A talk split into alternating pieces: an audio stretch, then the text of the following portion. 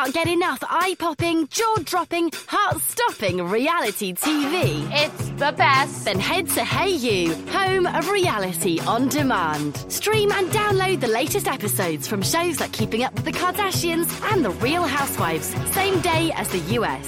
What's more fun than that? Or binge old faves like The Simple Life and The Hills. That's hot. Hey You, reality on demand. Start your one month free trial now.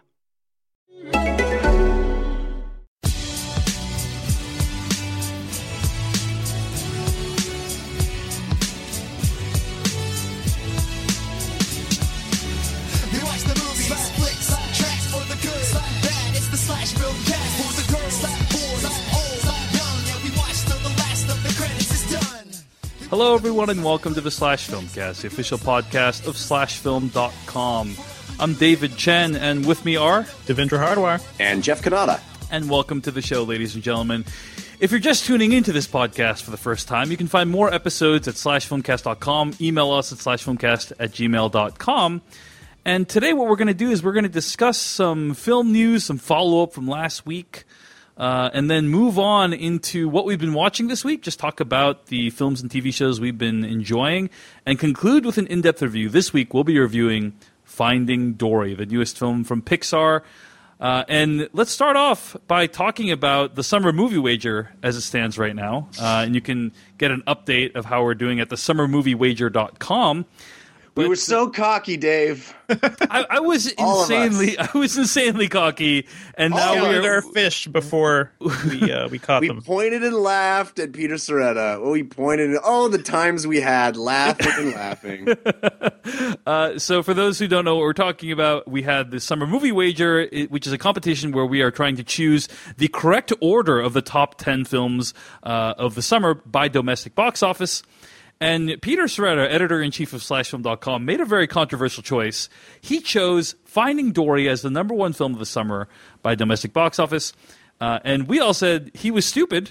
And uh, we all chose, me, Devindra, Germain, and Jeff Cannata, we all chose uh, Captain America Civil War because, I mean, come on, that is a safe four Yep. quadrant film Sure, sure. with a huge, you know, backing behind it. And I was feeling, I got to admit, even leading up to this weekend, I was feeling pretty confident because we had seen so many sequels just Mm-hmm. die on the wayside. You know, Teenage Mutant Ninja Turtles, Alice in Wonderland, like all these sequels just Especially di- Pixar sequels too. yeah, of. uh, good. Di- well, uh, what, Cars- like Cars the Two. Cars you're, you're thinking of. I mean, those movies did well financially, but Yes. you know who who knows? You know what what's was gonna even happen. crazier?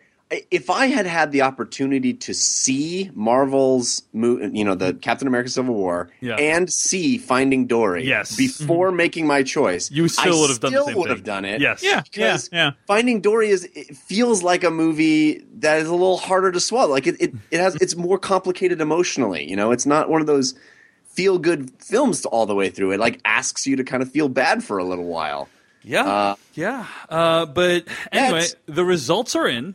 You know, Finding Dory made a boatload this weekend, but even more important than how much it made in the opening weekend, I think it was like 135 million dollars. Like that doesn't sound like that much, but it made a ton of money on Monday as well, which is a significant factor in determining uh, how much money it's going to make for its entire run. Some people are not ruling out that Finding Dory will make over half a billion dollars domestically, Yeah. uh, which is insane. So for a lot of those who, food. for those who don't know how much Captain America: Civil War made, uh, Captain America: Civil War made around four hundred million dollars uh, domestically uh, thus far, four hundred one million dollars to date.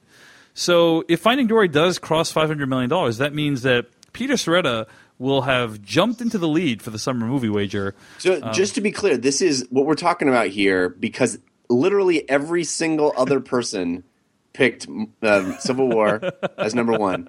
This is a nine point swing Yes. in in the so he hasn't he he won't win Yeah. outright. It's not the full game. Yeah. Yeah, Right, Yeah. but it's a massive advantage. Yeah. It- and it, it was a shrewd move because he was literally betting so much on Ah, this, oh, and he was the only one of us who had the balls to do it. Uh, It was it was a bold mo- bold move, and I salute him. And I also deeply, deeply resent him for it. So- well, it hasn't happened yet. It hasn't made five hundred million dollars yet. So you know, we're you know he shouldn't count his chickens quite yet. I'm, but ho- I'm hoping Independence Day Resurgence puts a big hole in that box office take for Finding Dory. This is the only time I've ever rooted so hard for Independence Day Resurgence. but it's exciting. It's fun this year to be able to follow it in real time because in previous years, you know, this is the tenth annual, but every other year we sort of just uh, retally at the end of the year and, and, and find out a surprise, uh, you know, at the end. And it's cool that we have these tools this year because of our awesome listeners that have done this for us. Agreed, To be yeah. able to, you know, keep track in real time and, and, and have the, the roller coaster ride every week. Totally. Uh, all right. Well, Jeff Cannata, you uh, were at E3 this week, right? The Electronics Entertainment Expo. Yeah. Uh, and how many times have you gone to E3 at this point? You know, it's funny. Everybody posts their "This is my 12th. This is my 20th. Whatever." I've never gone. back. I can't remember the first one I went to. It, it was. It's been many years. I think it was 2000 or 2001. I'm not sure which one was my first, but uh, I'd have to really look back. But it's been a, a lot of them. I've been to many of them. Well, you also live in LA, so that makes it easy, right? Yes. Uh, you covered this for DLC. You, that's why uh, you weren't here with us for a Conjuring 2 review last week. But uh, yeah, how did you enjoy E3 and uh, what did you think of some of the major announcements? There are some home entertainment related announcements that happened this week that we should talk about. Very much so. You know, this was uh, especially from Microsoft's end. They were, you know, touting new hardware, which I think will have ramifications for the home theater. Um, the the Microsoft, uh, the Xbox One S, or as I'm calling it, the ones. Um, they pluralized it. See, guys, because the S on the end. I get it. Um, and uh, and their upcoming Scorpio will both have um, you know 4K capability. Sony's going to have a 4K uh version of the PlayStation 4, although they weren't talking about it at E3 this year. Really, front and center were games. a lot of really exciting games uh, for consoles, for PC, for VR. Uh, lots of really really cool stuff. It was difficult for us. Uh, Christian Spicer and I on, on my DLC podcast, it was difficult for us to come up with our um, game of show. We were it was a hotly debated one this year. Last year we were, had came to a consensus very quickly that Fallout Four was going to be our game of, the, of show, but um, this year we had a lot of really strong contenders.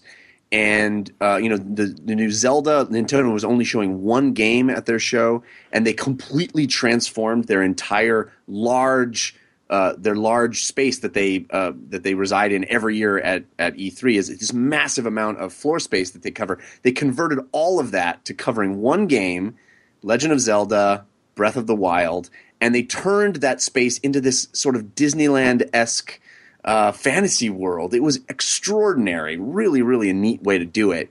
So that game was a big contender. Uh, the new God of War, and which I give a lot of credit to for being a much more mature, interesting, grounded, narrative based game. You know, God of War for so long I, I've been saying is, is about boobies and blood, and has been really about this sort of visceral action combat experience with a you know a, a light sheen of story laid on top. But it looks like this is going to be a, a, a video game that movie lovers can really enjoy. It's going to have a deep, rich narrative. It's going to be about sort of shepherding this child through a very hostile, uh, you know, fantasy landscape. But it's it's kind of about parenting, and instead of getting experience for yourself, you're getting experience for this child and teaching this child how to hunt and how to survive. Really interesting take on that game. So those were, uh, and the game we ended up awarding was was Horizon Zero Dawn, which is also a, a really awesome fantasy landscape. I can imagine a, a film or television series in that world. It's a post-apocalyptic, but post-apocalyptic in, in a way we've never seen. It's it's post post-apocalyptic. It's a reclaimed post-apocalypse, so that you know where en- enough time has passed since the apocalypse that uh, uh, nature has had a resurgence and it's everything is lush again. But you see just under the surface the remnants of uh, a once vital civilization. But now we're sort of back into this hunter-gatherer type uh, tribal uh, culture. But the creatures that you hunt are all technology. They're all sort of robot dinosaurs. It's really cool. So uh, Microsoft made some interesting announcements, and this is my first time watching E3 without being a part of Microsoft in quite a while. So it's a very interesting experience. Uh, they announced two consoles, the Xbox One S, and also an upcoming console that they have not revealed yet called Project Scorpio. This is somehow a supposed- good idea. it was Yeah. supposed to come in, in holiday of 2017. Uh, a lot of questions about why they might do that, given that uh, if you're announcing like a future console, Mm-hmm. like why would you, uh, you know, pre-announce like another future console that might take the wind out of that sales? Yeah, they literally uh, announced a new update and then made it obsolete 60 minutes later. Yeah, very, they, they were odd. getting ahead of all those rumors because most of that stuff leaked before E3. So I guess that's as they kind of had to like say something, right? So But it's become, you know, the full mm-hmm. Appleification of mm-hmm. consoles where, you know, no one says, hey, you made your phone obsolete by announcing, you know, a, a multiple iterations of your phone in one conference. It's a, I think it's the same idea now here with Yeah, the consoles yeah. where there's a family of them and your basically your budget and your home entertainment system dictates which one of the Xbox ones you'll want. yeah. So uh, germane to our. Uh, listeners right now is potentially the uh, Blu-ray capabilities of some of these Xboxes. 4K right? Blu-ray, yeah. So yeah, the the Xbox One S coming out this summer uh, is apparently the cheapest or one of the cheapest 4K Blu-rays you can buy. Right? I mean, pretty right now they all cost 400 bucks or more, right? Yeah, so, so this yeah. Mm-hmm. 4K Blu-ray will cost three hundred dollars. But uh, it, how easy is it to even get 4K Blu-rays at this point? you right? can get Like- the discs, but also who I don't think anybody wants them is the thing. Like it's a really smart move for Microsoft and really good for you know people like us who may really want to invest more in physical media. But you know, I've I've researched and talked about and written a lot about like why 4K Blu-ray just like probably won't work out as a platform. because it's a new format that people then need to buy. Like It's a whole new disc. Yeah, you got to rebuy movies. Yeah. They're more expensive They're than more typical expensive, Blu-rays. yeah. The Blu-ray market is falling. 4K streaming is here, and there are more titles available. And it looks pretty good.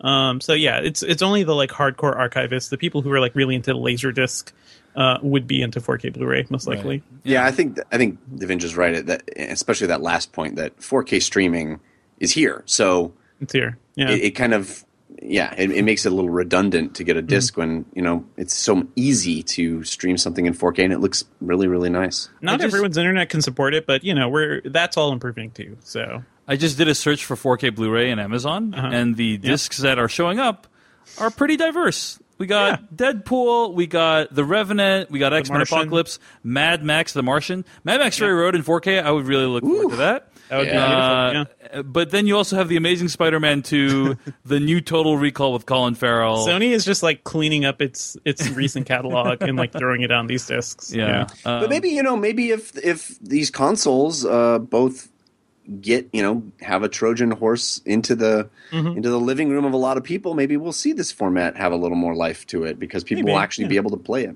perhaps, Yep. perhaps It, it could end up being like the PS2 uh, DVD situation because that was one of the cheapest DVD players when that thing launched. Um, but at the same time, like yeah, we are in a totally different world, and streaming is so much easier, and Yeah. it looks it's looking better and better, you know, every year. because you need a 4K TV as well to be able to enjoy Right. it. Yeah. So you, yeah, it's you got to get a lot of equipment, but it, it is an interesting entry into the home entertainment market that you can get a $300 Xbox One that's much sleeker than the one they currently have, and be able to play 4K it- Blu-rays. It So- also doesn't have that uh, that annoying power brick thing. They Yeah. managed to Right, put that right, right. in the box, which I think is not insignificant. Yeah, yeah. nice. It, It it looks looks it looks great, but my my whole thing is, oh man, I got to wait for Project Scorpio. You know, I Yeah. Right. Yeah. Same. I Yeah. I'm, I don't know that I'm going to get the Xbox. One. I will One not S. be getting the non-best version. I, you know, come on. But I then mean- how are you going to live with yourself for the next year, guys? Yeah, I don't. would I just yeah. get an Xbox One S like a chump? You know, as opposed to Let's sell it next year. I thi- This is not a hard problem to solve, but you know, for people like us, but I think for general consumers, yeah, it is a it's a hard thing to deal with, especially mm. when the One S, you know, w- there's not really much of a reason to upgrade, right? Other than maybe maybe the HDR feature. Yeah, and it looks better games. and it's smaller. Not every game. and- I think yeah. honestly that you know this is much more targeted to people that were holding out and hadn't Yeah, bought an Xbox sure. One yet, Yeah. and now here's a much an, mu- much easier to you know put in your entertainment system. You can mount it both horizontally and vertically now. It's much less expensive. It just it. Yeah. feels like it's targeted toward people that were. It looks were like they spent out. more than a week designing it, you know, things like Yeah. that. Like, oh god, All right, well, uh, that's the report from E3. A lot of interesting announcements there. Uh, let's do some follow up from our review last week of Conjuring 2 couple things worth mentioning. The first thing is, and again, we got uh, inundated with these this correction, which I'm I'm quite grateful for. Again, whenever we get a ton of corrections, I think that's a good thing because it shows people still give a crap about the podcast. Uh, but uh, on, on last week's episode, where we discussed Conjuring 2, uh, we talked about how there was a CG character coming out of the Whirligig and how it looked really fake, it looked CG. And uh, a lot of people pointed out that, in fact, that character was not played uh, by CG, or was not done by CG. It was an actor named Javier Botet who uh, has played a lot of horror film characters that are meant to look really weird and gangly. Uh, and he plays the crooked man in, in Conjuring 2. Uh, I guess I would say that, you know, so point taken that, that many elements of him were not CG. I, I would say, like, there was a scene where he kind of came out of the whirly Yeah. gig that was done That with transformation He has a probably he has a very rare disease called uh, called uh, uncanny valley disease, Yes. Oh, yeah. where he's So- just Yeah, so I would say like there was like some CG used that uh, that uh, I would say is probably what bothered me the most. But beyond that, I, I think our problem was not necessarily the CG used on the character, but just that it felt like a weird ass character to have in that film. It was given- totally really different. yeah, the- it was just quite different than the other sort of scares that were being used in that film. So, uh, but point taken, Javier Botet is a badass, and uh, and I, a lot I, of that. I worry about that guy's life. I guess like just walking to get coffee, are people just terrified of whoever this weird dude is behind them? apparently his uh action like he can imitate really uh jerky motion too, Right, like, right, in a way that is- makes it seem unnatural so that's and that pretty- that like on a physical level, your body just like is reviled by that sort of thing. Like anything that looks unnatural, we're talking about uncanny valley. They're they're sort of like that is sort of like an uncanny it, valley. it is you're saying it's just frightening to people to yeah, it is like, oh, this is not right. This is not the way the world works. So yeah, seeing that guy in real life would be terrifying. yeah i'm sure he can control it though but uh I don't know, Dave. I don't know his life story. uh i'd love to find out but that's javier botet and he has been in other horror films too and he's done a great job in them uh uh, also about the conjuring 2 a lot of people shocked in the slashfilm.com comments uh, about your reaction, Devindra, to Ed and Lorraine Warren. Uh, I think the, you know for, for two reasons. Number one, Mm-hmm. I think just the idea that you, Devindra, a man of science who writes for one of the most sure. respected gadget blogs in the country. Um, might believe in supernatural or paranormal things, I think was was surprising to people. And then separately from that, the idea that Ed and Lorraine Warren are Yes. not frauds, I think, um, Yeah. was surprising. And I think you know, That, part that of is just new information to me. yeah, p- part of the latter is just that Conjuring did such an amazing job Mm-hmm. of uh, either rehabilitating or just creating an amazing, stoic, admirable image of these two people. You know what I mean? That Mm-hmm. Yeah, the idea the that characters in the movie, I think, are, are much better than the people in real life. Right. It's just I throughout my life, I spent a lot of time reading about like what the Warrens have done and see, you know, seeing lots of things. I was just really into this stuff. I do understand that, yeah, probably most of what they're doing is not legit for sure. yeah. I get it. Um, so uh, it, it is interesting to read about them and to read the scientific consensus about them, which is not uh, favorable, Mm-hmm. but then to watch these movies, which not only uh, give them the benefit of the doubt, but like the crux, the emotional crux of these Mm-hmm. Films is that they are correct. You know, like you, the film Their does not function. everything they say is correct. Right. The film does not function unless you believe that they are telling the truth. Right, Uh, yes. And so that, it's just interesting to contrast that with reality and and uh, anyway why like these movies have been so popular and why James Wan chose to make these movies. Uh, it's interesting to contemplate given the real world implications of what they've done. Um, any thoughts about uh, paranormal activities, Devindra? I mean, I is this something? I, I think you know we've talked about this before. Um, Yeah. It's something that you, you entertain the notion of, right? I do. I, I entertain it just because I've definitely. I, I understand what confirmation bias is. I know like all the reasons why like certain things may not be true. There are definitely things that I've seen in my life that are kind of weird and I can't quite explain. So I just have this little like earmark, like maybe let's go back to this at some point and see if there's ever a scientific explanation for it. But you know, Russ had mentioned this during the show too. Like he has his own opinions and you know he's had experiences too. I think I come down more on the line of like you know there's definitely a lot of stuff we don't understand. So I am more of a man of science than anything. I understand that everything has to be proven, um, but I think I'm more interested in like not if that like any of these supernatural explanations are real, but what if like there is some weird scientific way we can explain why some of these elements started happening, right? Like when Right. people started talking about night terrors and kind of how that made you feel, and how that also kind of like started explaining the people who thought they were being abducted by aliens or something. That was really fascinating to me. Like seeing how a physical response in your own body can project this idea that you know you're being held under your will and these invaders are in your room that's kind of my big interest in all Right, of like you're referring to the movie The Nightmare, uh, Yes. right? Like uh, that documentary about people who have sleep paralysis and feel like they're under attack, uh, which is like a wide, widespread, worldwide phenomenon. so Uh, if you don't have science in front of you yeah well you're gonna come up with ways to explain that right so to me that's fascinating yeah, Yeah. seeing how we do that Jeff, what were you going to say? I was going to say that whole um, any sufficiently advanced technology is indistinguishable from magic idea. That Yeah, there's that too I mean, there there's so much stuff that we just don't know, and then we then once we figure it out, that's kind of what I'm waiting for, and I, I hope we can come up with explanations for all sorts of things. Yeah. yeah. Uh, a couple of other updates. Uh, one big one is about Warcraft, and Jeff, uh, you and I and Angie talked about this a, a couple weeks ago uh, about uh, that movie not doing very well. It's a complete bomb in the United States, uh, but somehow has become the highest-grossing film that is based off a video game. And yeah, it- thanks China. yeah, I mean, it's basically due to China. Uh, apparently, 90% of Warcraft's box office came from outside the U.S., which is a really high number. Uh, even, you know, Angie Han writes in this article at slashfilm.com, even a movie like Pacific Rim, which was kind of saved by uh, foreign box office, only got 75% of its gross outside the U.S. So, uh, yeah, it, the foreign box office really saved Warcraft from being a complete disaster. It's interesting to me that that puts them in this interesting position of making a sequel, which clearly is going to happen. Uh, uh, you know, do you kind of try to retool some things and figure out ways to satisfy the Western audience, or do you just keep doing what you're doing and make this movie for that Eastern audience? I, I, Right. It's an interesting problem, right? Yeah, I don't know that a sequel is definitely happening, but I would say that this first one is not a, a disaster anymore. You know, uh, but w- will that lead to a sequel? Who knows? Uh, there's been plenty of movies that have been good. They've been probably movies that have been saved from uh, disaster from foreign countries like China.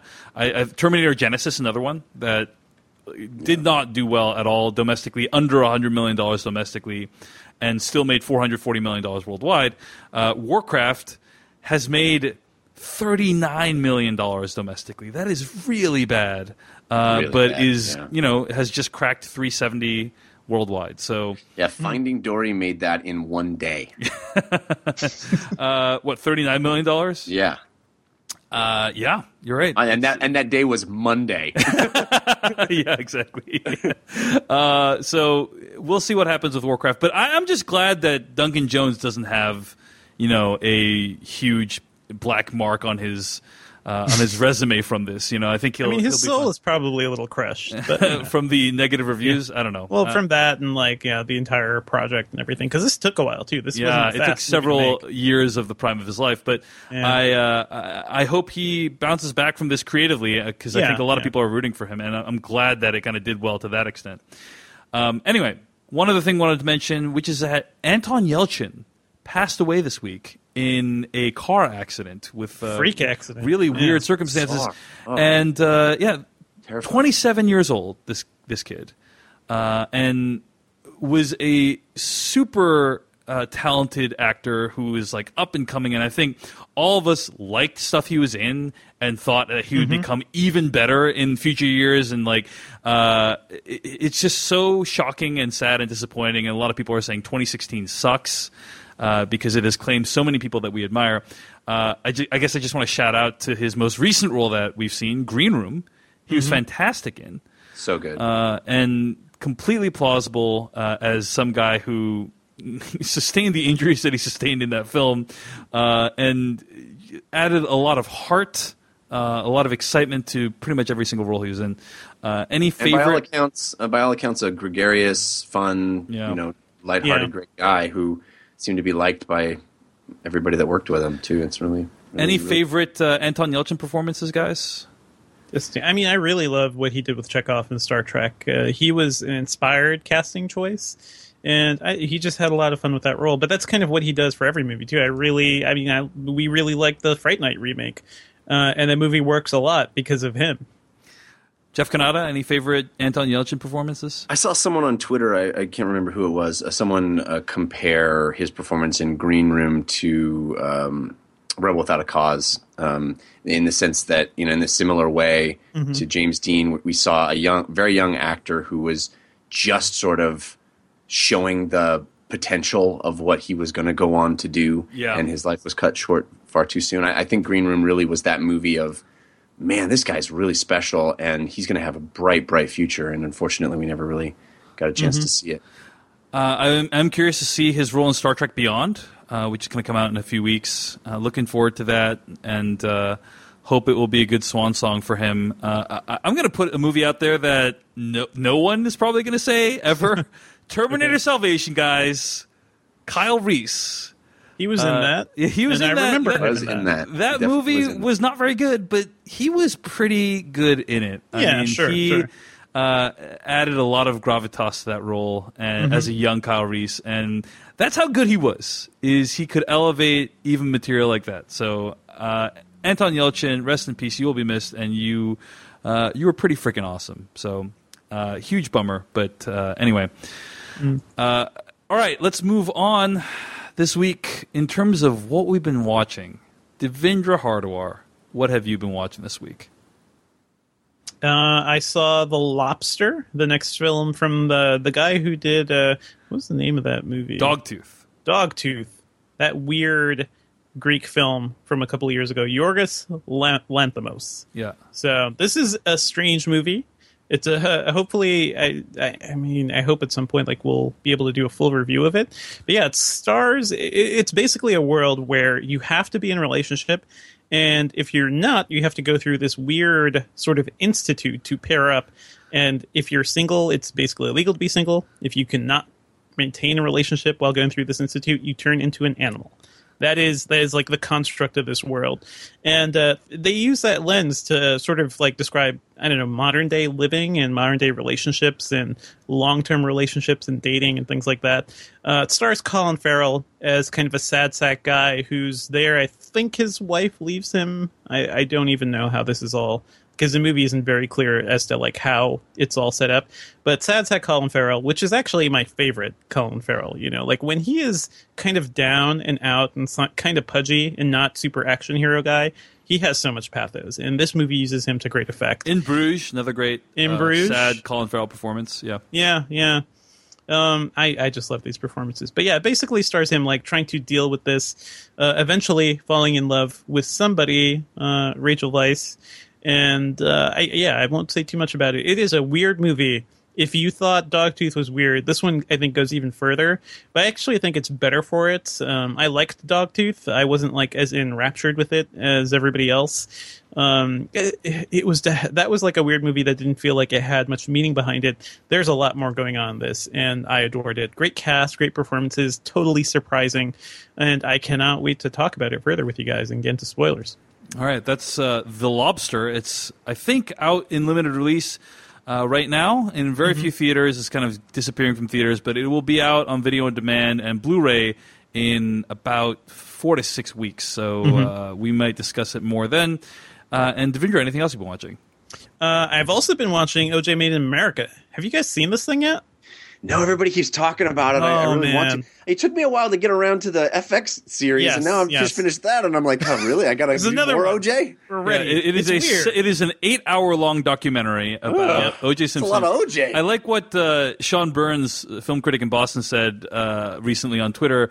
Uh, if you had told me that my two favorite TV shows in 2016 would be about O.J. Simpson, I wouldn't have believed you. But here we are.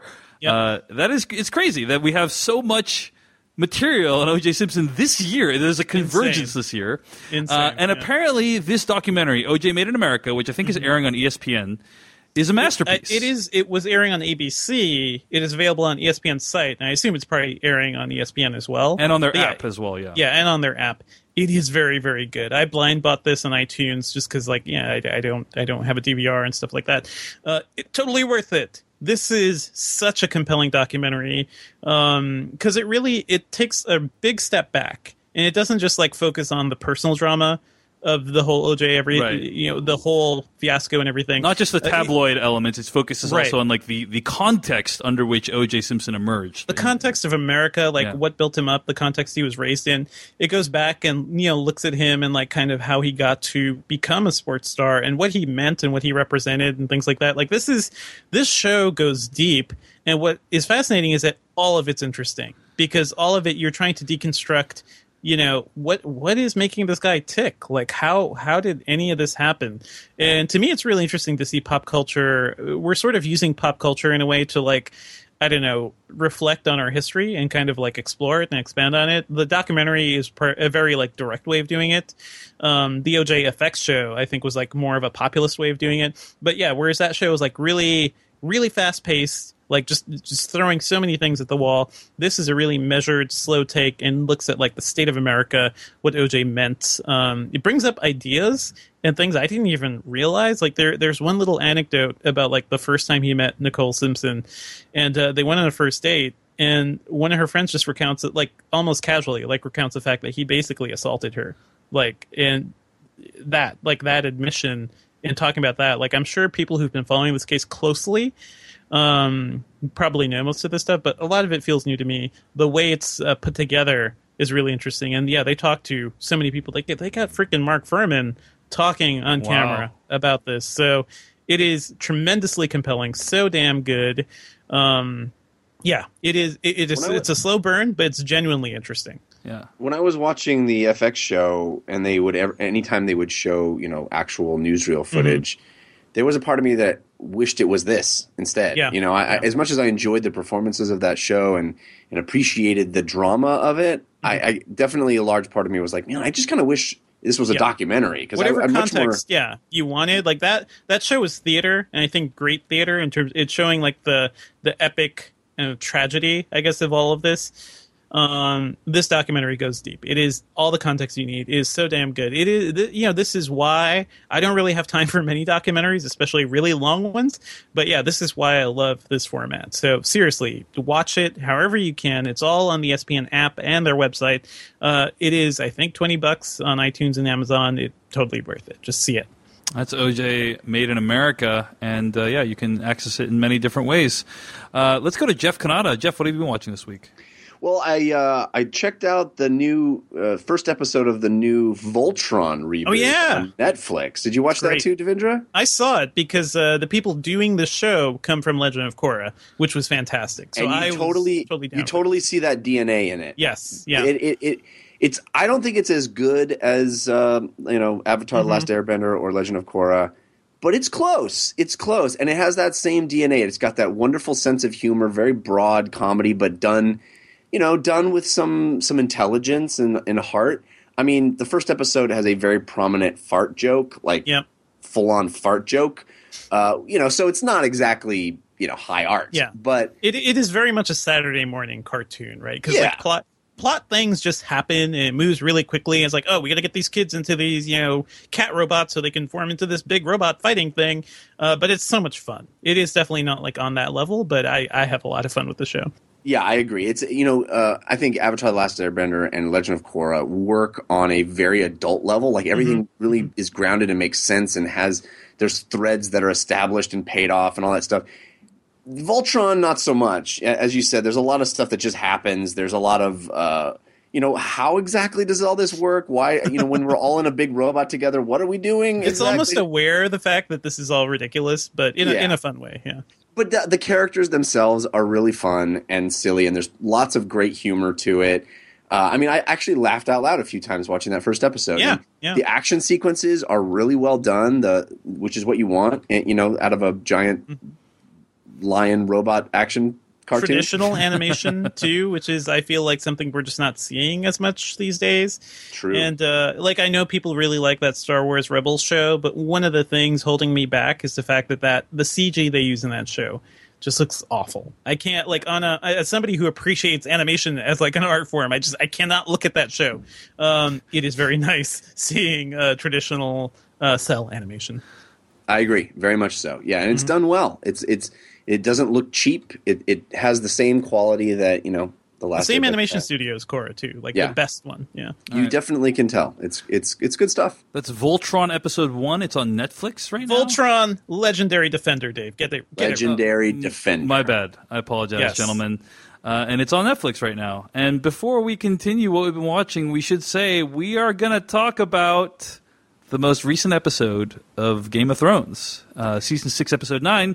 Sure. So if you don't want to be spoiled on Game of Thrones, probably skip forward a few minutes.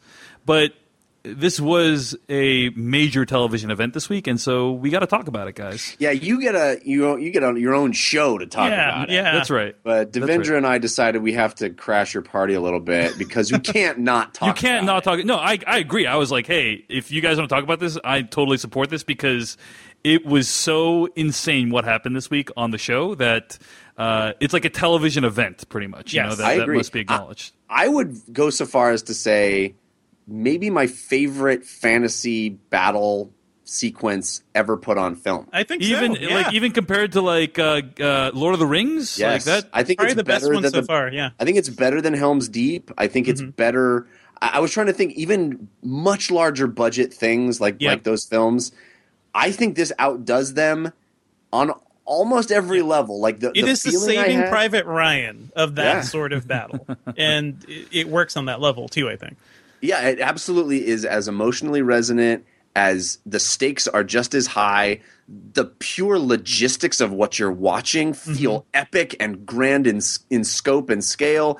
The fantasy elements are really well done. The special effects are incredible. The the photography is awesome. Uh, it, it Directed is by Miguel run. Sapochnik, by the way, who did Hard Home last season. He did a couple Yeah. of their episodes too, and he directed Repo Men, which is a weird ass sci-fi movie that we all really liked uh, because it's such a weird ass sci-fi movie that somehow turns into like a kung fu movie by the end.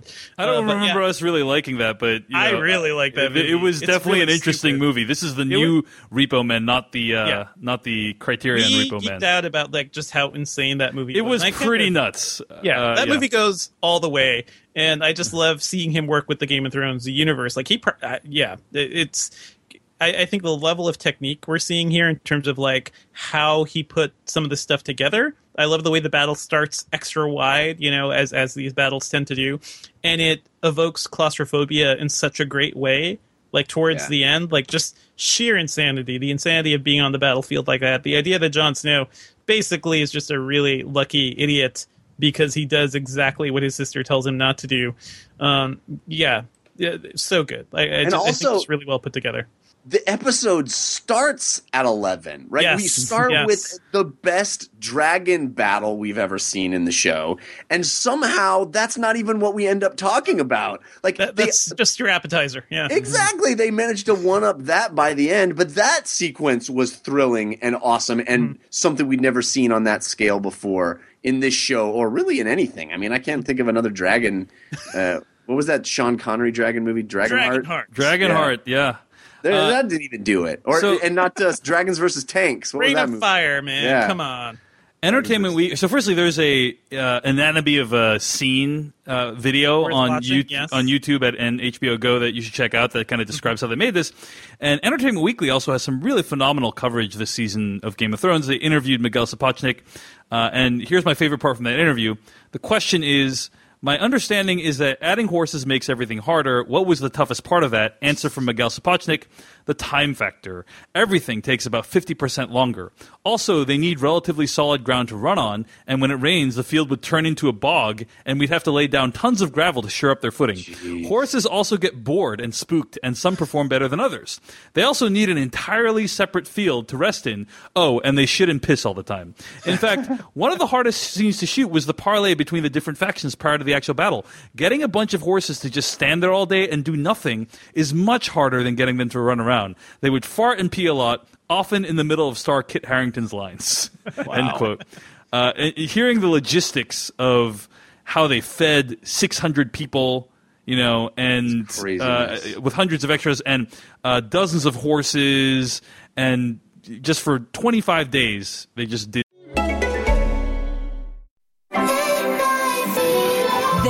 Is Mark Ronson with his incredible new album, Late Night Feelings. Featuring the hit singles, Late Night Feelings and Nothing Breaks Like a Heart. Mark Ronson, Late Night Feelings, out Friday.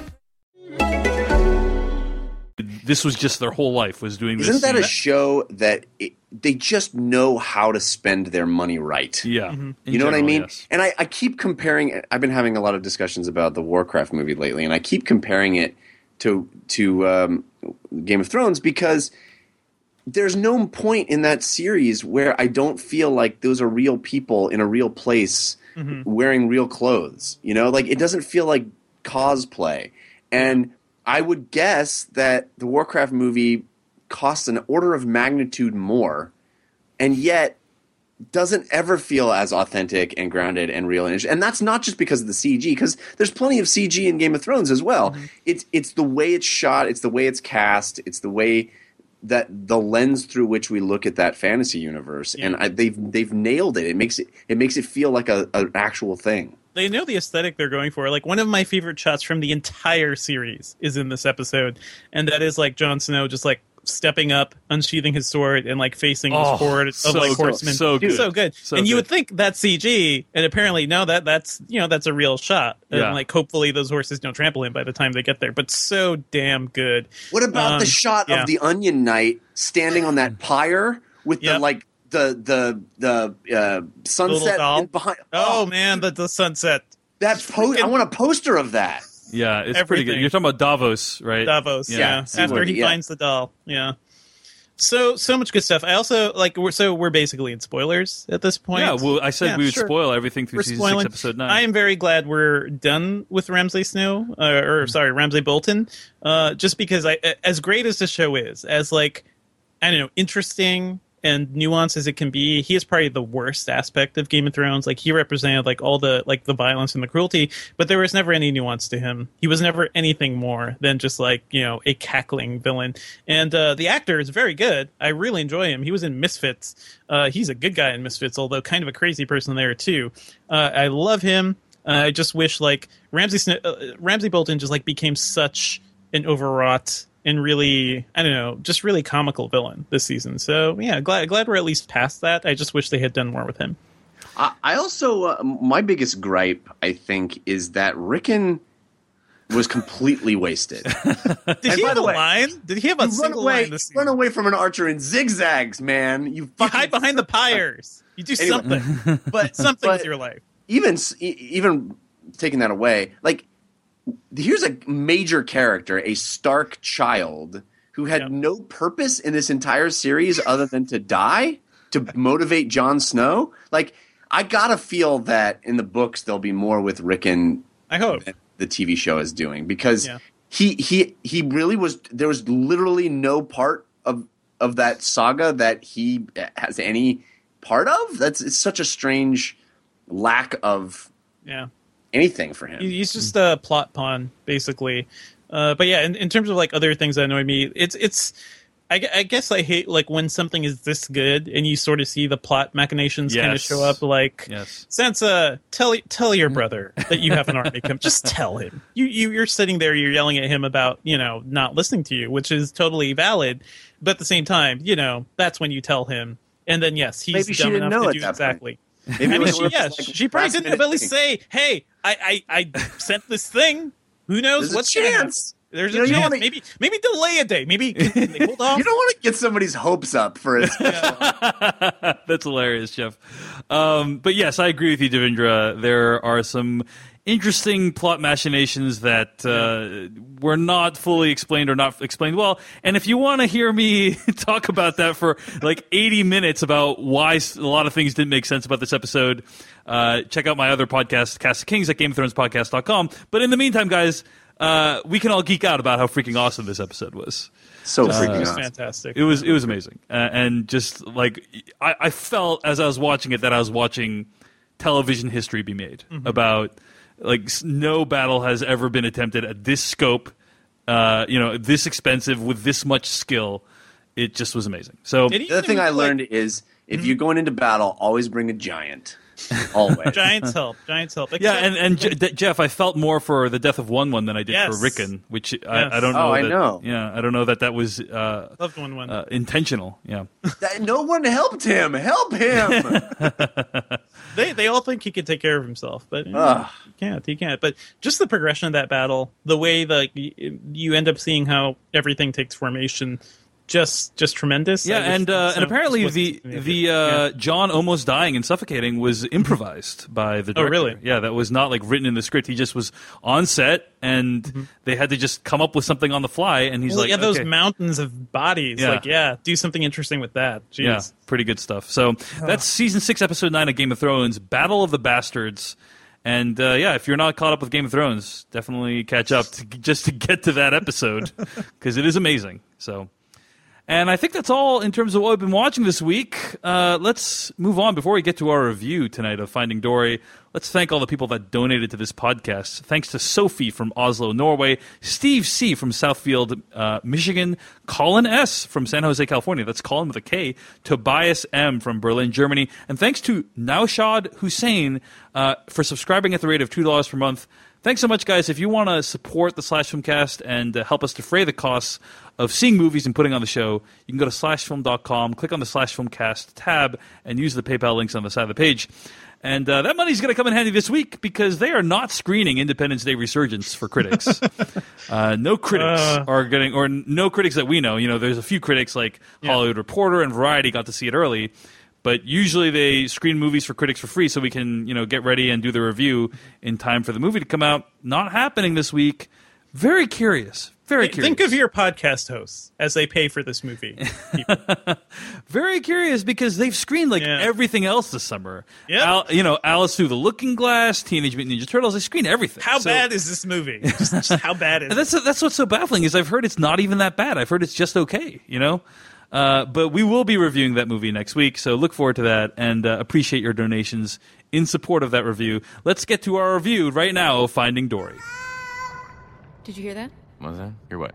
Stan, I just I heard someone say hello. Yeah, there's a lot of fish here. Anybody, literally anybody, could have just said hello.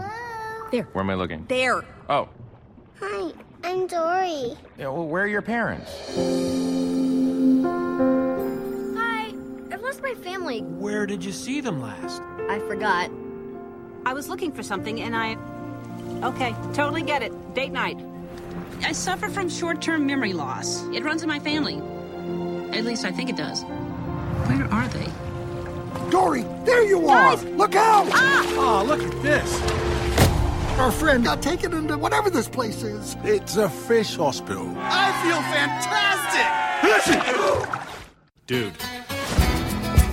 Name's Hank. Uh, that was from the trailer of Finding Dory, the newest film from Pixar. It was directed by Andrew Stanton and Angus MacLean. Here's the plot summary from IMDb. The friendly but forgetful blue tang fish reunites with her loved ones, and everyone learns a few things about the real meaning of family along the way. Uh, so, Finding Dory is a sequel to one of uh, Pixar's most successful films ever in terms of critical reception as well as box office. Uh, Finding Nemo earned almost a billion dollars worldwide. It cemented Andrew Stanton as a filmmaker to watch. Uh, and this is uh, this movie now comes in an era when Pixar seems to be cranking out a ton of sequels uh, of varying quality. And uh, you know, you know, I think the last movie we saw from Pixar was what, The Good Dinosaur, right? I think, and that was a movie that we weren't too sure of. It was one of their less successful films, and so uh, it, I, I feel like it used to be a situation where every single Pixar movie.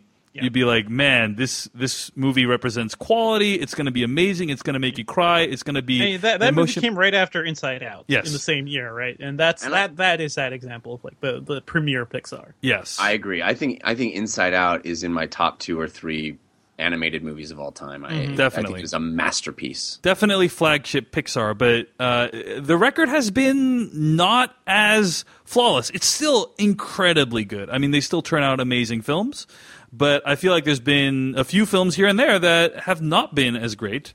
The question is whether Finding Dory would turn out to be one of those masterpieces like Toy Story 2 and Toy Story 3, or if it would be a film that it's less easy to get enthusiastic about, uh, like The Good Dinosaur. So, Jeff Cannata, I mean, were you a fan of Finding Nemo? And if so, did you find this a worthy follow up? You know, I, I feel like I, I do a little bit of a disservice to our audience. Uh, as you mentioned earlier in the episode, last week was E3 for me. It was very, very busy week. I fully intended to go back and rewatch Finding Nemo before seeing Finding Dory. I really wanted to have that experience, but I never got the chance. And, excuse me, I feel really bad about that because I barely remember Finding Nemo. It's not one of those movies that I've watched a million times like other animated movies, and I'm sure there's a lot of people in our audience who have watched that movie a million times. So there, you know, and there's a lot of Finding Dory that kind of fills out the backstory. I mean, the movie starts, I think, right in at the end of of Finding Nemo. It, it is in a lot of ways. Well, it, kind It of actually starts before, before, that. yeah, but before Yeah. that, it kind of retcons. Uh, Yeah, but then Nemo it like you know it catches up to the. It's a year later, a year Yeah. after, I think. Yeah. Um, so uh, there's a lot. There's a lot of stuff that happens in Finding Dory where I was like, is that new information or is that explaining why that happened in Finding Nemo? And I, I honestly couldn't remember. And I feel really bad about that. Um, so I'm not going to be the one of the three of us that uh, is able to compare those two movies because I remember loving Finding Nemo, but it it wasn't one of those that I liked so much that I came back to over and over, Mhm. and um, and I barely remember it to be quite honest with you, and I feel bad about that. Anyway, I've said that enough. Um, I think Finding Dory is uh, is very good. I, I don't. I, I didn't come away from it think, thinking it was great, Mhm. uh, but I think it's very good. Um, and that's you know when you're in the realm of Pixar, that it's almost you, you damn it with faint praise because their as we've said their bar is so high. Their median quality level is is off the charts. And i think this is on the high end of their quality level. This is this is a very good experience. But I, I think it, it suffers from what a lot of their movies suffer from, and that is trying to be a servant of, of a bunch of masters at the same time and not really coming together into a, a whole that felt particularly a home run to me. I think the movie at its best is when it's talking about um, raising a child with special needs. You know, having a big budget mainstream animated film that's really about a special needs child and the challenges of being a parent to a special needs child, I found to be very powerful, very moving. Um, and those moments when the movie it really embraces that and is about that and is about how you encourage uh, uh, someone with with special needs to you know find autonomy and and and actualize in, in a in a world that is difficult for them. Uh, I found that to be really moving and really really interesting and, and nuanced and, and well well portrayed. Uh, and it and it gave me insight into what that must be like, right? But also, the movie wants to be this rip roaring kind of silly fun ride, as animated movies are. And I think when it's doing that, it's less effective for me. There's a whole bunch of characters that kind of move in and move out and are introduced willy nilly and and very conveniently, and things uh, problems arise and the solutions just sort of drop out of the air instead of feeling earned. Mhm. Um, and and I, I never felt you know there's like I said I don't remember Finding Nemo well, but a lot of the plot of Finding Dory is expressed through flashbacks. She's remembering things in in ways, and I felt like a lot of those remembrances were really convenient, uh, and and it didn't ever feel like the predicaments we find ourselves in had clever solutions. They just had convenient solutions that uh, weren't exactly Deus Ex Machina, but were were just sort of like, well, this is the next thing that needs to happen. So here's a an easy way for it to be accomplished. Here's a character that we can introduce that's fun and silly and entertaining, but also is magically the right key to our whole. you know, um, and and I found that to be less satisfying and less enjoyable than say Inside Out, which feels like all the problems are all the solutions to the problems are established in really interesting ways and are paid off surprisingly. And you don't see it coming. And oh my god you know bit bop or whatever his name was you know that moment is so powerful and it just like it all made sense that it all worked. This just felt a little convenient. But all, again a good movie a very good movie even uh, certainly one that will be satisfying to a lot of audiences but um, i honestly thought that the short at the beginning of this one was better than the movie itself So good. So Yeah. good. Yeah, the short was pretty good. It was a lot better than Lava. I'll, I'll say that much. I liked lava, but but I thought this this short was just beautiful. that is some amazing sand animation going So on there. Their environmental technology has just gotten so so far, like so so deep that they have to actually make the characters look more like not real, like purposefully not real, right? Because they could they could create photorealistic animals at this point. Uh, Devindra Hardawar, your thoughts on Finding Dory? Uh, I'm actually uh, pretty much right along with you there, Jeff. Like, I, I, I honestly didn't even think to rewatch Finding Nemo ahead of this because that was a movie I liked just fine. Um, I feel like I remember the basic points, but uh, it isn't one of those Pixar movies that I feel the urge to revisit um, for whatever reason. Like, it's just not a movie that really connected me with whatever level. Maybe, maybe if we were parents, guys, uh, maybe Jeff, like after after your child is born, you'll, you'll Yeah. love these movies more, as some of our critics like to say.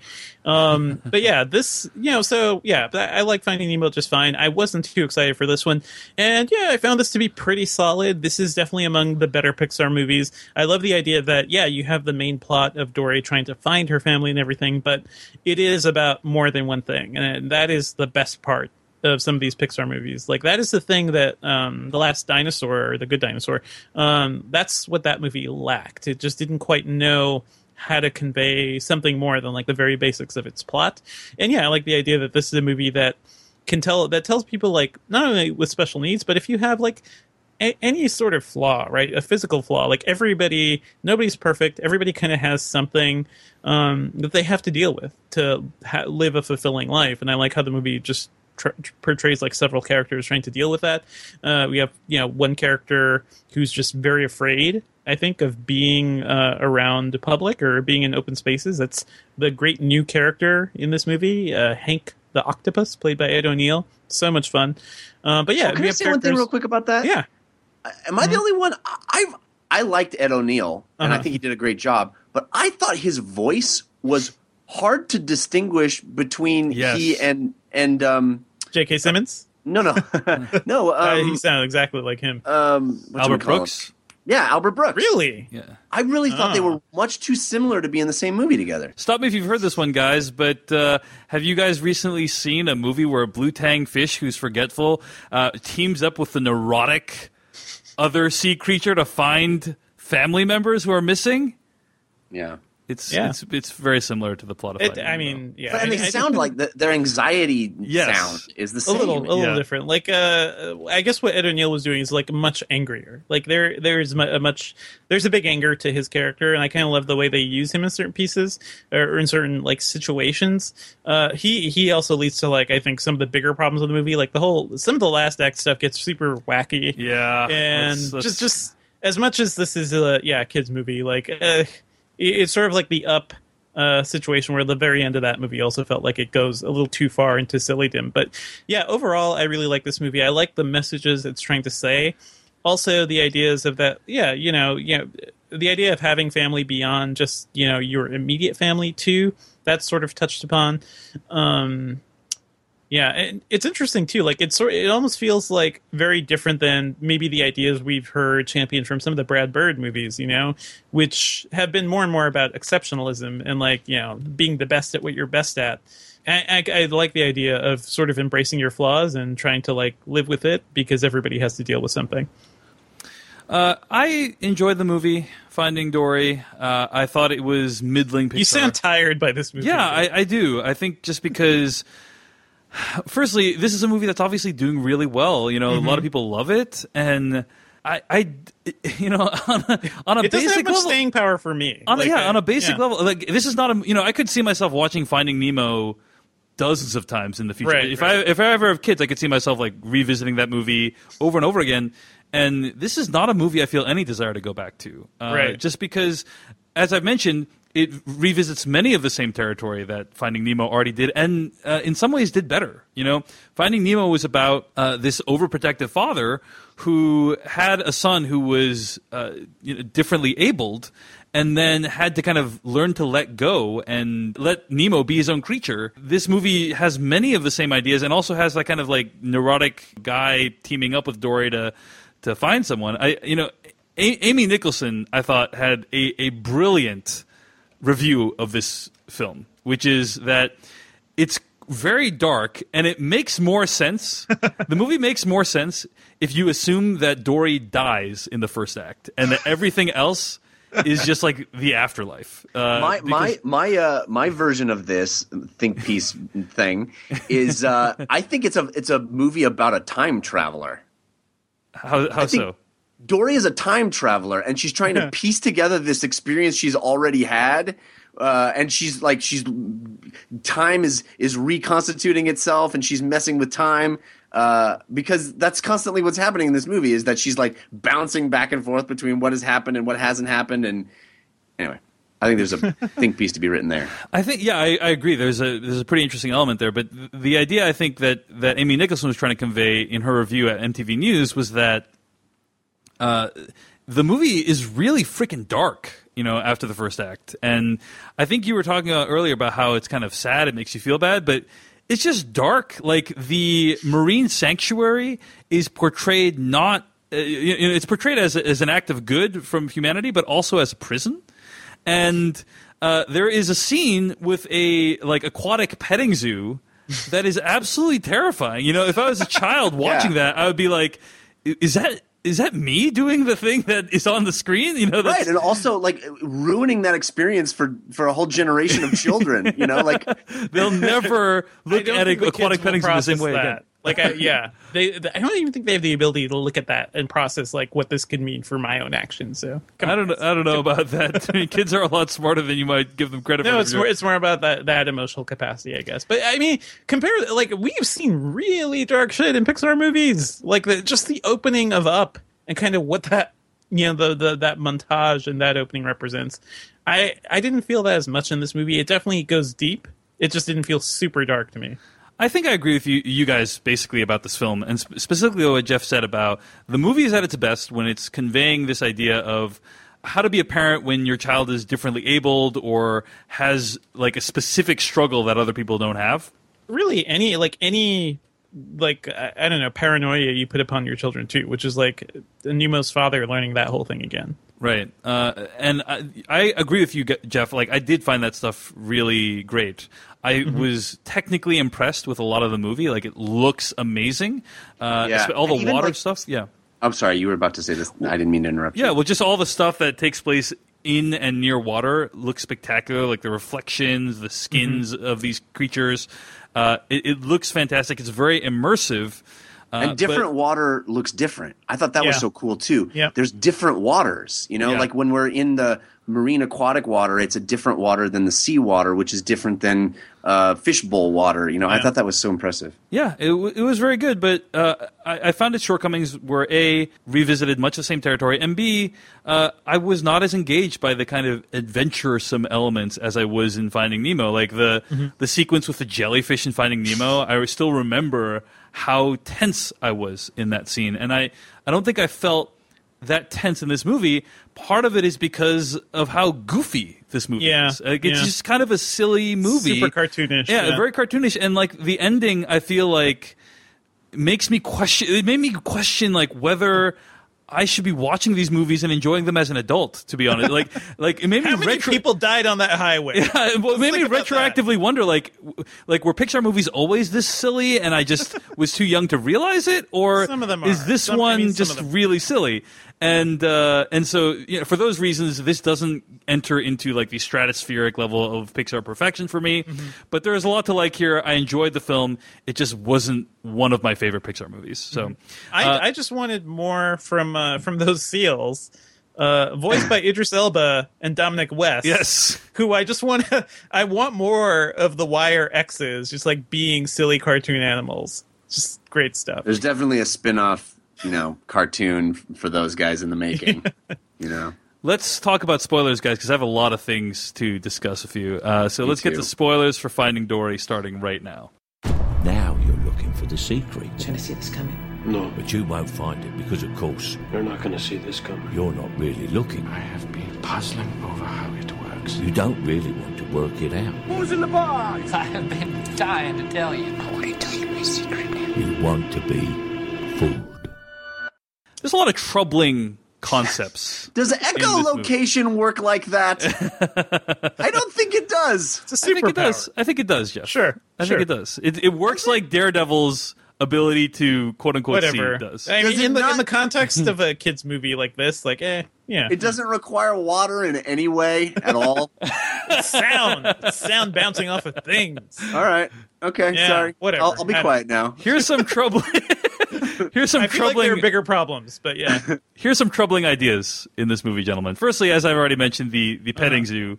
Like those kids are terrifying in the in that. I, you know, I and can it's see like your existential crisis there, Dave, because I, I don't know what you did at fish petting zoos. I feel, I, I wonder if you're having like retroactive guilt right now. Mm-hmm. for sure, certainly, Yes. like that, that they were not only not only didn't want it, but that they were terrified by being touched by humans. Uh, that's just that's traumatizing. And uh, here's another thing that's traumatizing. At one point in the movie, Dory gets tossed into a bucket full of dead fish. Yeah. Yep, And that's weird. And That's there's all pretty these dark. dead fish, and then and the, the dead fish look horrifying, like they're very scary. Uh, that she's in this bucket of dead fish, and they get thrown out in order to feed this gigantic uh, whale. I want to say named Destiny, Mm-hmm. and you almost think that Destiny is just going to eat them all. Uh, including Dory, but then it turns out that Dory is friends with Destiny. Like they, they were childhood friends, they were pipe buddies, uh, but what is not addressed is the idea that Destiny's still eating all of Dory's friends. Well, yeah, and it's the equivalent of a Disney movie having a human being thrown into a place with a bunch of corpses. yes, that's right. That's the equivalent. It's like if It is- Snow White had to Yeah. hang out with a bunch of dead dwarves for a little while. and then and then find out that your childhood friend actually eats people like you. Really. Yeah. Which by the way is never addressed again. So I, I do I do wonder like in in this world right it, I, they, they know they know that other fish have to eat other fish that's the law of the uh, underwater jungle it's like the lion Well, there's King. a there's a but that bucket is terrifying yeah. There's a sequence right at the end where a little fish gets eaten by a bigger fish, Yes, gets eaten yes. by an even bigger fish, and then they all thankfully get regurgitated somehow. But there is a moment where it's like, oh, they all eat each other. yeah. It's- it's- it's- So hell out there. I, I will also say that in Pixar films, generally, whenever a non-human creature interacts with a human, it does feel transgressive. Like when you see Mm-hmm. Toy Story one, and it's like humans have their own world and toys have their own world. And never the twain shall meet. And when they do meet, the results are freaking horrifying, uh, including at the end of that film when uh, Woody starts talking with that dude. What's his name? Sid or whatever. Uh, and, and he, he, like puts a real scare in him because wow, that is frightening. Whenever the imaginary Pixar world interacts with the human world, they're not. They're never supposed to to meet. And Toy Story 2 took that a little bit farther when I think the toys were able to alter the flow of traffic underneath some traffic cones and walking across the street and stuff. And I, I, I was a little bothered by that, but I'm like, okay, well, you know, whatever. It's just it's just one scene. It's not a big deal. Like, okay, so the toys can cause traffic accidents. Fine. This movie is on a whole different level when a an octopus can apparently sentiently drive a truck yeah through the still, highway. still needs directions but yeah Still needs directions from a fish uh, who can communicate clearly, despite being in a in a Nalgene bottle. well octopuses are very smart you see so they so, are uh, so I felt I felt like it Yeah. was uh, one step too far for me in terms of being able to take this film Well, seriously. Even Yes, before that, there's a whole sequence in a baby stroller that is disturbing on multiple levels because they're they're going through the human world, and then there's a moment where uh, two women look at the stroller, and the octopus has pretend is pretending to be a baby in the stroller, and they're horrified by it. Have you ever But- seen a really ugly baby though? Like Does it that, like that an is a natural response. Like I don't it's know. I don't know. Some babies, man. So anyway, whatever. We're talking about a company that made a movie with a flying house and Yes, talking yes. dogs and all that stuff like Also, that. So, that that bird that uh, they imprint The, on, the emotionally disturbed bird. Yes. it, which f- for whatever reason speaks bird and Yeah. doesn't speak animal. Well, I, I actually, I each actually wrote an article about this at slashfilm.com called the one the one thing that bothered me about Finding Dory, which is that there seems to be a hierarchy in the movie between talking animals and animals that don't talk. And uh, the animals that don't talk are stupid, and it's okay to make fun of them. Uh, and guys, guys, this goes back to early Disney, guys. This goes all the way to the beginning, right? Follow the money. Yeah. wh- what are you talking All- about? I'm, ta- I'm talking about Mickey Mouse. I'm talking about Pluto. Yeah, he's right. He's right.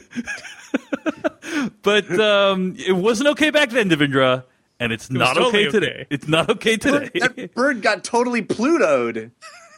Yeah. And the other the other seal that Ger- can't quite talk. uh, Gerald, I believe Gerald, is his name. which yeah. is I, I felt bad for Gerald, but I also loved every time they yelled at him. no, but so. didn't you guys think We're it was part of the problem. Yeah, Yeah, I mean, didn't you guys think it was kind of troubling that It is weird. Yeah, that It's a little- that the whole movie is about celebrating differences, right? Mm-hmm. It's about hey, people who are it, like that is a major plot point. This idea that uh, oh, Marlin, I wouldn't, I would do things this way. But Mm-hmm. uh, that has often led to failure. I should try things another way. Like maybe I should consider different perspectives. Yeah. But for some reason, it's okay to make fun of the stupid animals and get No, a I laugh out of those people. to, to those the movie's credit, though, like that that bird whose name I forget right yeah, now. she, they- Becky, Becky, she does end up saving the day. She and I think Nemo makes a very good point too. Is like just just freaking just have have a little faith in her, or she abandoned us because like yeah, you you didn't believe she could do this. So. Yeah, and also uh, if you stay the after credits, Gerald uh, gets the last laugh as well. But uh, I found him No, I to got be much more problematic because Yeah. he's clearly got some disabilities, right?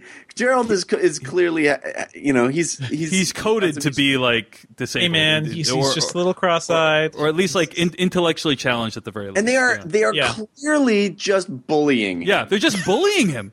It's just bullying. Yeah. yeah. It's it, it, it kind of upset me, you know. I just watching it. There's I just yeah. Well, For all the a- Geralds out there, because the everyone world. everyone was laughing. That's the thing. Right. Everyone was and laughing. As you're saying, it is in direct opposition to the central theme of the movie. Yeah. Which in a different movie, it, it it's it's less of an issue, right? Yeah, but here's yeah. here- our main character is learning that he can't just say that's all you'll ever be, right?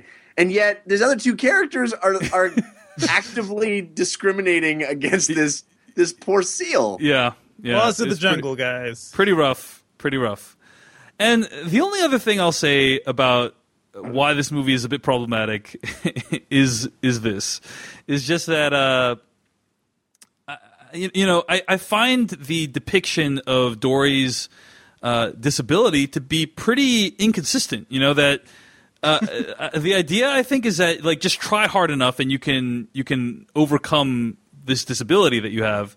Uh, it kind of calls to mind the theme of like a beautiful mind in that way, Right. and I, I, I think it's it's a great message to say, hey, if you are differently abled or if you have uh, a disability, that you can still live an awesome and fulfilling life. I don't know that it's the same thing to say, hey, you you can basically overcome any disability you have if you just try hard enough. Dude, but I completely agree with you. but that being said, you know, maybe this movie gives hope to people who are differently abled, you know, and if so, I don't want to say like therefore the message is wrong. Like it's not Yeah. it's not really my place to say whether the message is good or not. It's hard Um, to say that. Yeah, it it can't. I don't think any movie can really apply to everybody, right? Like to everybody who may have some slight issues that they have to work through, but if they like figure out, you know, some tools and better ways to live their lives or something, like they can work through it versus somebody who's, you know, kind of has they can't do much about it. So Yeah, but the the, Yeah. the the fact that you have a character whose problem is that she doesn't remember things, and then uh, the key moments to her accomplishing anything Right. are when she does remember. Yeah. it, it would be the equivalent of if you had a character whose legs don't work, and then at certain points in the movie he can walk. But a she's remembering long term memories though. Like her only problem is short term memories. So I feel Hmm. like a- at least in terms of the the basic rules the movie is showing us. Like all those flashbacks yeah they they're very convenient for sure but long-term memory at least based on what we know so far does work a little differently. So there are like the the memento people i guess Yeah, that, that Um, being said, that being said, there are moments when she remembers things. You know, like Yes, sometimes she forgets what just happened, and then other times Yeah. she doesn't forget what just happened. So yeah. it's, It's hard- it is it it is quite hard incons- to write for that. It is Yeah. very difficult to write for that, and that's why there's not that many movies that have that as a major plot point. and I think the movie kind of does lip service to Mm-hmm. giving prob- problems to a lot of people. Like Destiny has is nearsighted, I guess. Uh, eh, but for what? Like, there's no, nothing pays off from that. She just runs into the wall a few times, and then she, she's brave she, she's just I brave. guess. Well, she does get to know. overcome the nearsighted Yes. fear at the end of the it's film. really the movie the entire movie is really about overcoming those fears Yeah. whatever is holding you Yeah. back yeah Yeah, um, but I, I I think it's problematic when you know the depiction of uh, Dory's disability is so inconsistent. You know, like Sure. if it was Agreed. super consistent, then it's like okay, I can see you have a thesis and you're advancing it. But because it just is like when the plot demands it, uh, it's it's more difficult to kind of see the point they're trying to make or or to root for that point uh, from my perspective. the movie has a lot of great qualities. I, Yeah. My favorite characters in the movie are Dory's parents. Yeah, Uh, they they are f- phenomenal. I just love their positivity, their can-do attitude and spirit. I think the movie it, it's a little weird that we are convinced that they're dead at one point. that you didn't need to do that yeah Right. why even step into that territory but okay. I don't understand why why we needed to go there. Like we, Yeah. we could still be looking for them, or you know, or we could get to a point where we don't think we're going to be able to ever find them, but to like Right. convince our main character that they're dead is a little odd uh, Yeah. to me. But but I loved I loved their approach to her and their positivity, and and then we even get that moment uh, behind you know when they're alone or they think that they're not being overheard when they're expressing expressing some fears and doubts, and that felt all very real and yeah, totally. genuine to me, and I, I don't know I, I loved those characters. Yeah, and you know, there's one moment in every Pixar film that really tugs on the heartstrings, right? Yeah. And uh, at least one. Often there's many moments. and in this movie, it was the moment when there's the camera kind of cuts to a wide shot and you see Yeah. all the different shells like going Yeah. to that location that they're Oh, at. so good. Uh, yeah, it, that is an emotional gut punch, and, and nothing I, I we've said thus far in this review should be considered, you know, negating how effective that moment was. Right. So, uh, anyway, so mixed bag, I would say, in terms of Finding Dory. A lot of good stuff, but uh, some stuff I, I wasn't. I think it is a fan of. mostly good, and then lots of nitpicks. So Yeah, I would agree with that. I would agree with that. I, it just wasn't a home run in the way that you know the best of Pixar are, and especially you know everything now to me is compared to Inside Out because I just think that movie is, is truly a masterpiece. It's so good. It's Yeah. so good. Yeah. Uh, all right. Well, I think that's going to wrap us up for today uh, on the Slash Filmcast. Stay tuned to hear. what we'll be reviewing next week. In the meantime, Jeff Cannata, where can people find more of your work on the internet this week? Well, if you want to hear me talk more about my adventures at E3, we did three episodes about E3 from E3 and all involving all the stuff we got hands on with. That's at the DLC podcast. You can find that at 5by5.tv slash DLC. Uh, I also do the We Have Concerns show. It's a comedy show about science. You can find that at wehaveconcerns.com. And Tomorrow Daily is a show about tech that I do on CNET at tomorrowdaily.com. How about you, Devindra?